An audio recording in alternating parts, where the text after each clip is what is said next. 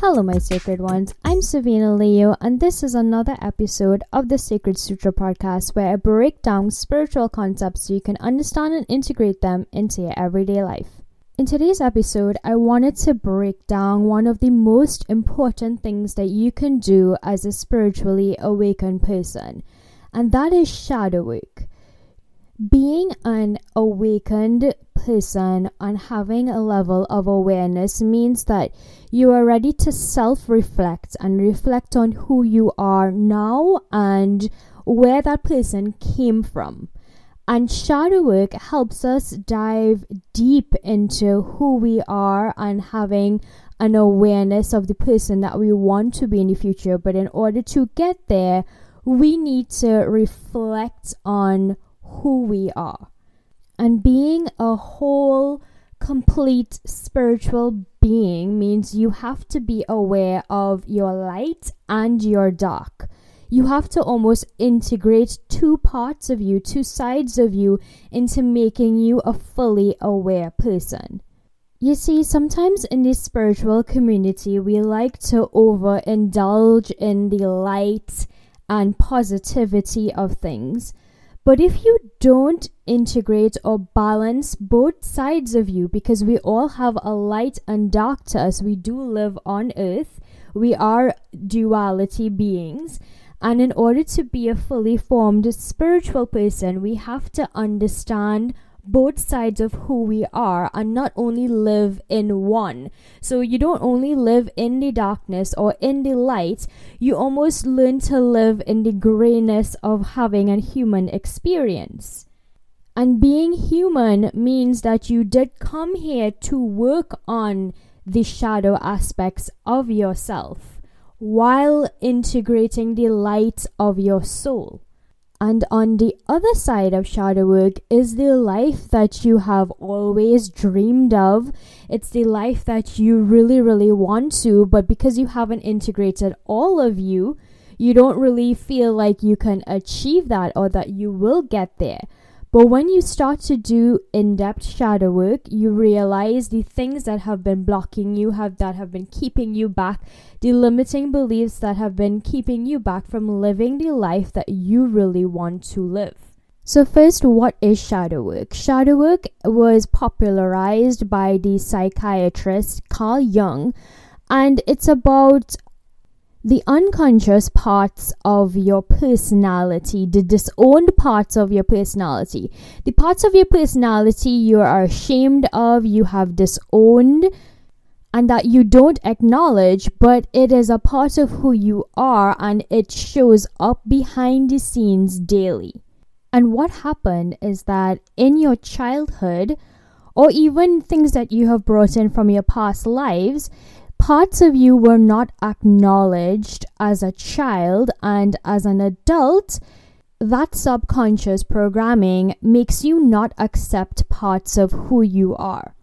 For example, let's say as a child you were told not to speak, that children are only seen, not heard. You were told that your voice wasn't important. And as an adult, you have a business and it's super difficult for you to show up and have a voice in your business. And it's because in your childhood, you were programmed to not have a voice. So in adulthood, social situations, business situations are really difficult for you because you were told that having a voice was not for you.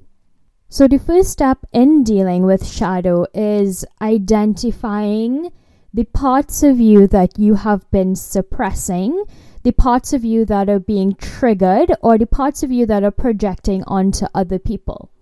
In adulthood, it may show up as anger, abandonment, anxiety, apathy, the need for validation, guilt, shame, fear, pride. It shows up in so many ways as an adult. And if we don't address it, then our lives may feel stuck and reaching that new level in our life feels sort of impossible. It's your job as an adult to find out what background programs have been running your life so far. It's your responsibility to work on those things and to improve your life. Your parents may have caused a lot of these pains, but it's your job as an adult to figure it out and fix it yourself. It's not the job of a partner or money or accomplishments or anything else that will ever fix the background programs that have been running your life. It's your job to do that yourself. And with the help of a therapist or a coach or someone like me, that will really pinpoint these programs and help you integrate it into the version of you that really lives your best life. Here's what you can do if you don't have access to any of those things. So, once you've identified a pain point or something that triggers you, what you could do is you can ask that part of yourself to have a conversation. Almost see it as a separate part of you and you sit and you have a conversation and you ask, Why are you here? What are you trying to protect me from? Where did you come from? For example, where in my childhood did you come from? What feelings comes up for me when you appear? Is it fear? Is it shame? Is it guilt? Is it anger? And one of my favorite questions is what do you need? Does that part of you need unconditional love, unconditional support, validation? What does it need? You're not here to judge the aspects of you that come up.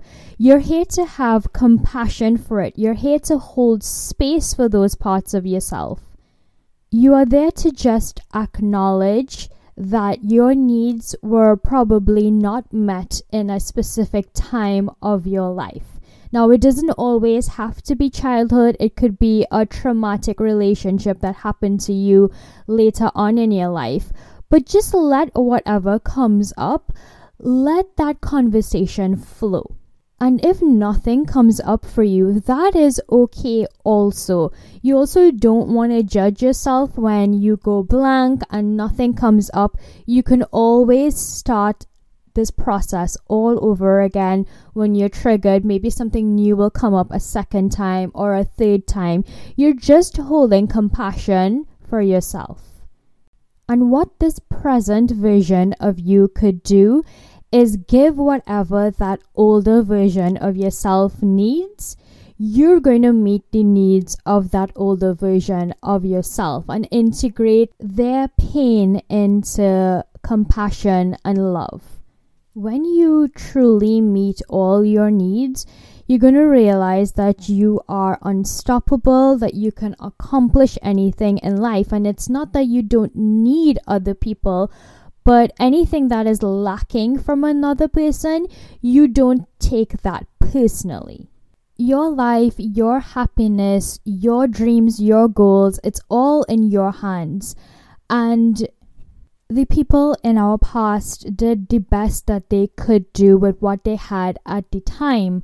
And we tend to want the other person to change and we want them to recognize where they have wronged you but until we take responsibility for our feelings, our actions, then nothing will really change. If you would like to go in depth into shadow work and into living your best life, feel free to DM me on Instagram and see if I have a spot open for you. My Instagram is I am Savina Leo. Our lives could feel difficult or stuck if we don't confront the shadows. And the universe does give us plenty of opportunities to move through the feelings and to move through the pain. So we don't want to waste these opportunities by blaming others or by doing nothing at all. Because at the end of the day, self reflection leads to self actualization, which is the goal of any conscious being just remember that shadow work is intense work, it is emotionally draining, and it does take a lot out of you. Just be kind and compassionate and loving towards yourself and keep doing the work. Until next time, guys.